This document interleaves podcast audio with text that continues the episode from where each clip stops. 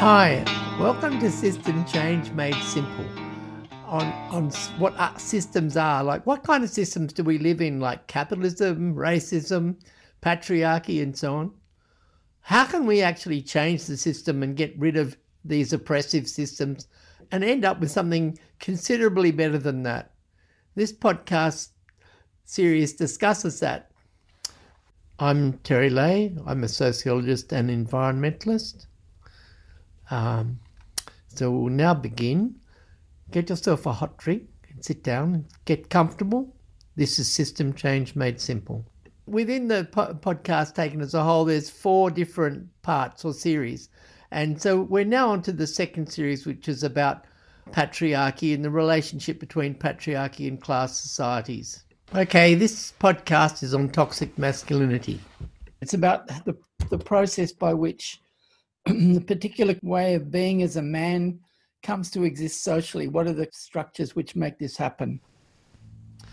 And so this is the third podcast in the second series. Okay, so before I start this talk, I should just mention some of the, the sources for some of these ideas. Okay, so I've been very much influenced by what's called object relations theory within feminist therapeutic and anthropological writing, and especially by the author Nancy Chodorow, also by some of the eco feminist writings, people like Ariel Salleh and Valerie Plumwood. So I'll just mention that. And so this one arises from something of a puzzle. I mean, the socio-biological theory of aggression is that aggression is an innate part of human nature, or it's an innate part of human nature in men, any rate even if it's not in women. And I'll talk about that in other podcasts. That basically, I think that's not a very good account of aggression, but at the same time, you can see why it's such an attractive theory. One of the things that it has going for it is that it reflects the reality of world history in which um, aggression is really common and, and violent wars are, a very common feature of humanity in a way that's not necessarily true of other species of mammals. They don't seem to fight to the death in the same way as human beings do. And so, why is this so common? So, there are some obvious exp- explanations of the presence of physical aggression and conflict in human history, which is like aggression is used as a means to control people. So, in a class society, the ruling class manipulates armed forces to control the peasantry, and the peasantry are being screwed to within an inch of their life, and they react back and they have to be controlled by armed force and so on. I mean, yeah, that's certainly true. people develop aggression in order to defend themselves against the aggression of other people. Um, and this is all somewhat obvious, but it's hard to reconcile with the fact that a lot of aggression seems excessive. It's hard to reconcile with the fact of the huge risks men take to be involved in aggression against other other people, often without any obvious advantage. And it doesn't really explain why this aggressive behaviour is mostly the domain of men. Not to say that women aren't ever involved in it, and clearly they are, but I mean, it's like you know, at least eight times out of ten, it's coming from men, and it's often directed against men as well.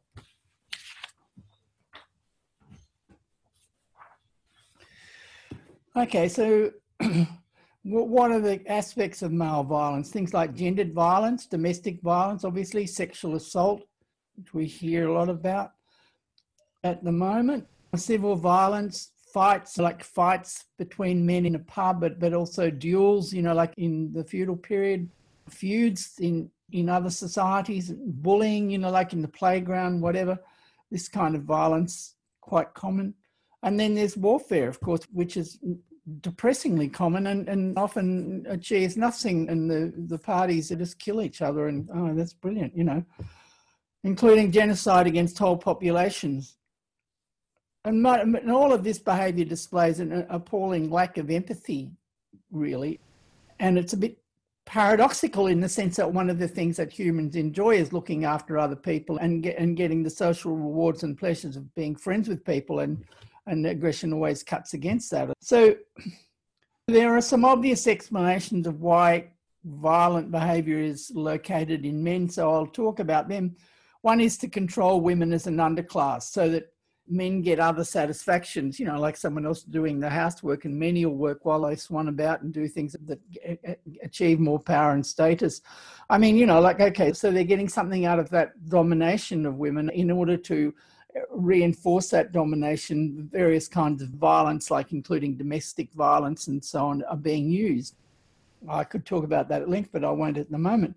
But even so, sometimes this seems excessive and well beyond what's necessary to achieve these goals. One could also say that because men control politics societies, they take on the burden of violence, you know, like against other men. So that if politics is a, is a realm of, of conflict between different social groups, and then who's in control of politics? Well, in a patriarchy, men have got control of power in general, so obviously they have control of politics.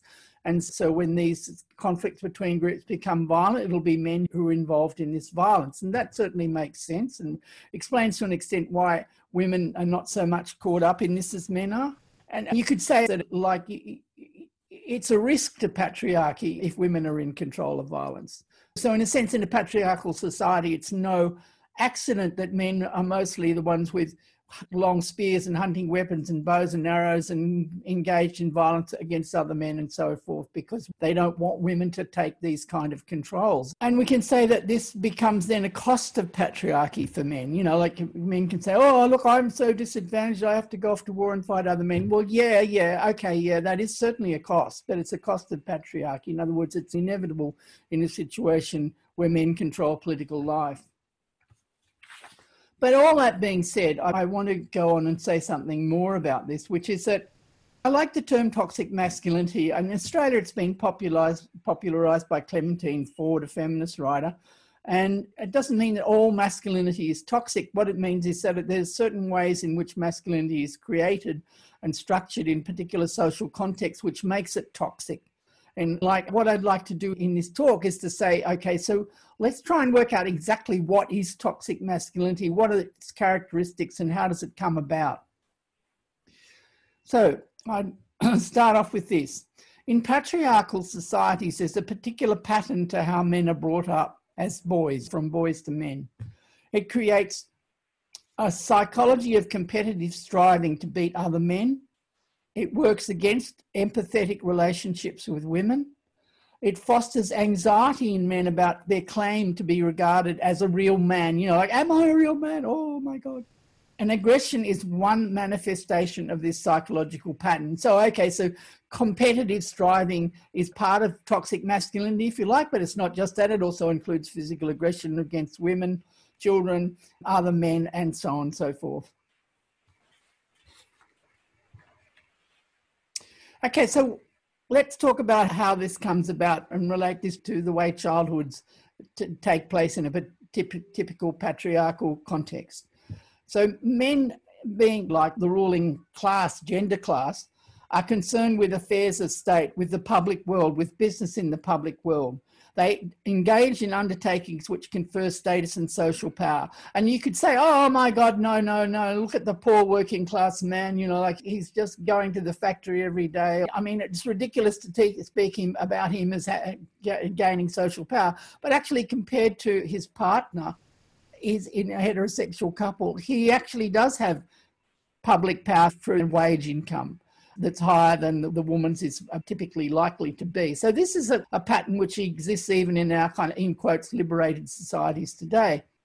So what men tend to avoid because it ties you down and is a work and takes you away from this public world is the work associated with caring for small children and infants. Women do most of that work. And my argument is that it's not a biological necessity yeah, okay, we could talk about breastfeeding as part of this work and say, yeah, that's a biological necessity that women do that. But it's no biological necessity that men are involved in the other parts of the care of infants and small children, like, you know, oh, rocking them to sleep, pacifying them when they cry, you know, taking them for a walk around the block, changing the nappy, etc., etc. And that these kind of tasks exist in every society. That it's typical for women to be the ones with infants. If it's hunting and gathering, they're doing the gathering with the infants on the hips and so forth. And this kind of care work that women do with infants creates emotional ties. In other words, the person who's looking after the small child or infant ends up by having an emotional tie with that child. It's hard to do that kind of emotional work without creating that emotional tie. My theory is that actually men avoid this partly because uh, it's come about in patriarchy. They avoid this word partly because it creates these emotional ties which tie you down, you know, that they hamper your free act- action. So, this pattern, what is the effect of this pattern? For the boy growing up, it creates what I call the puzzle of masculinity. Most of experiences of nurture and being looked after in early childhood come from women the young infant boy identifies with women. You know, what is it to be human? Well, obviously, these women are a, a, classic example of an adult human person. And, you know, like you identify with them, you have this close emotional tie with them as an infant boy and a, a young boy growing up, and so on and so forth. At a certain point, boys, you know, and this is sort of variable, it occurs anything between 5 and 25, you know, but it's typically associated with adolescence. Boys are urged to give up this identification with women and to develop themselves as men. This is why the phrase separating the men from the boys is a sort of common phrase in English is such an important thing to think about. And it leads to a puzzling demand for boys. You know, like what is a man? I mean, in other words, the, the, these are boys who haven't had much intimate and close experience with with their fathers, other adult men who are off there in the public world doing things and so on, and kind of powerful figures, but they're not intimately connected with them. They're not. They're not in daily kind of affectionate and close physical relationships with these men. So they can't say, oh, well, it's just being like that. You know, well, obviously there's some, they do that to a certain extent, but it's difficult.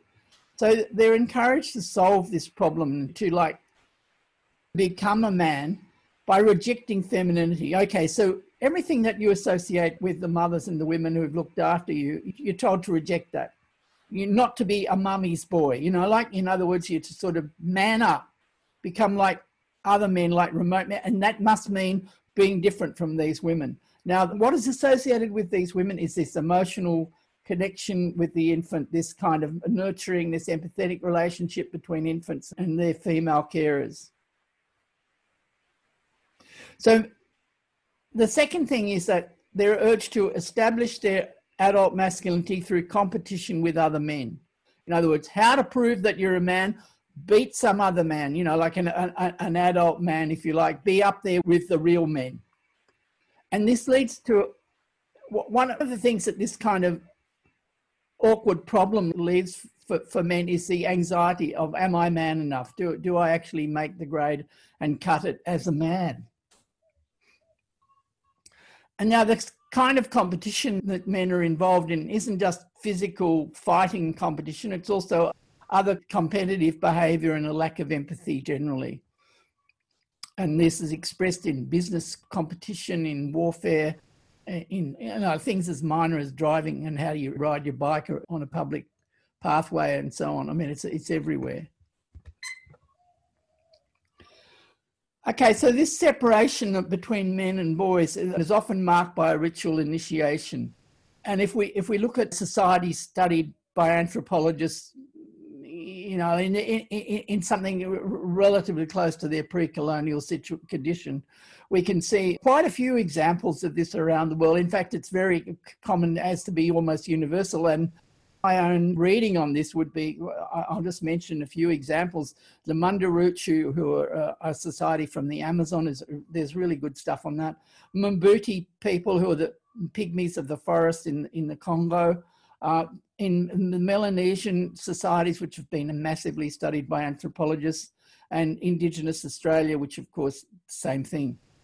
So, what's a typical pattern of this initiation throughout all of these different cultures, right? It's no accident that this structure of patriarchy is reflected in all of them. The boys uh, uh, who are coming of age are separated from women in the camp and taken out into the forest. The adult men adopt the role of terrifying spirit beings. Obviously, Often they're concealed and they're just making a terrifying noise or whatever, blowing this sort of magic flute or something like that, or a bull roar or whatever. And the myth is that these actually are dangerous, terrifying spirit beings. So, and the boys are taken into by the adult men into the forest and undergo initiation ceremonies, which usually involve some kind of painful ritual sort of minor torture, like, for example, boys are being thrown onto a burning fire or, or, or something like that. Back at the village, the women are weeping. Oh, our children are being taken away, our sons are being taken away from us, and so forth and so forth.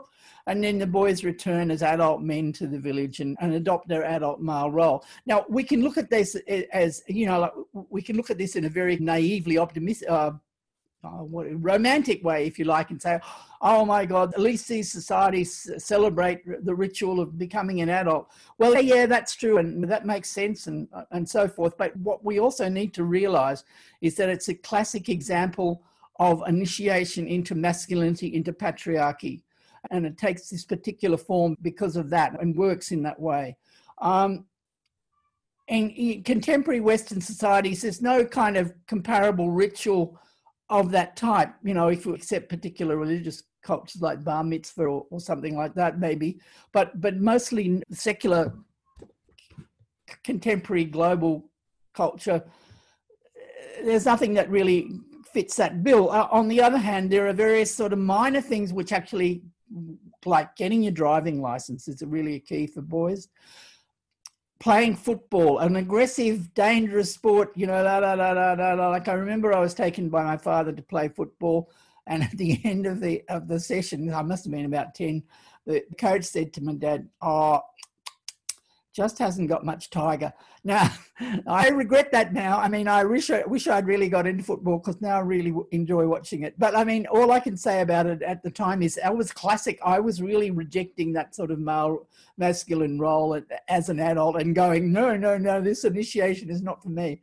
Um, and we can see it reflected in, in religious religious stories like the story of abraham and isaac. You know god tells abraham to sacrifice his eldest son isaac on a stone. Oh my god he's got the knife ready to kill him.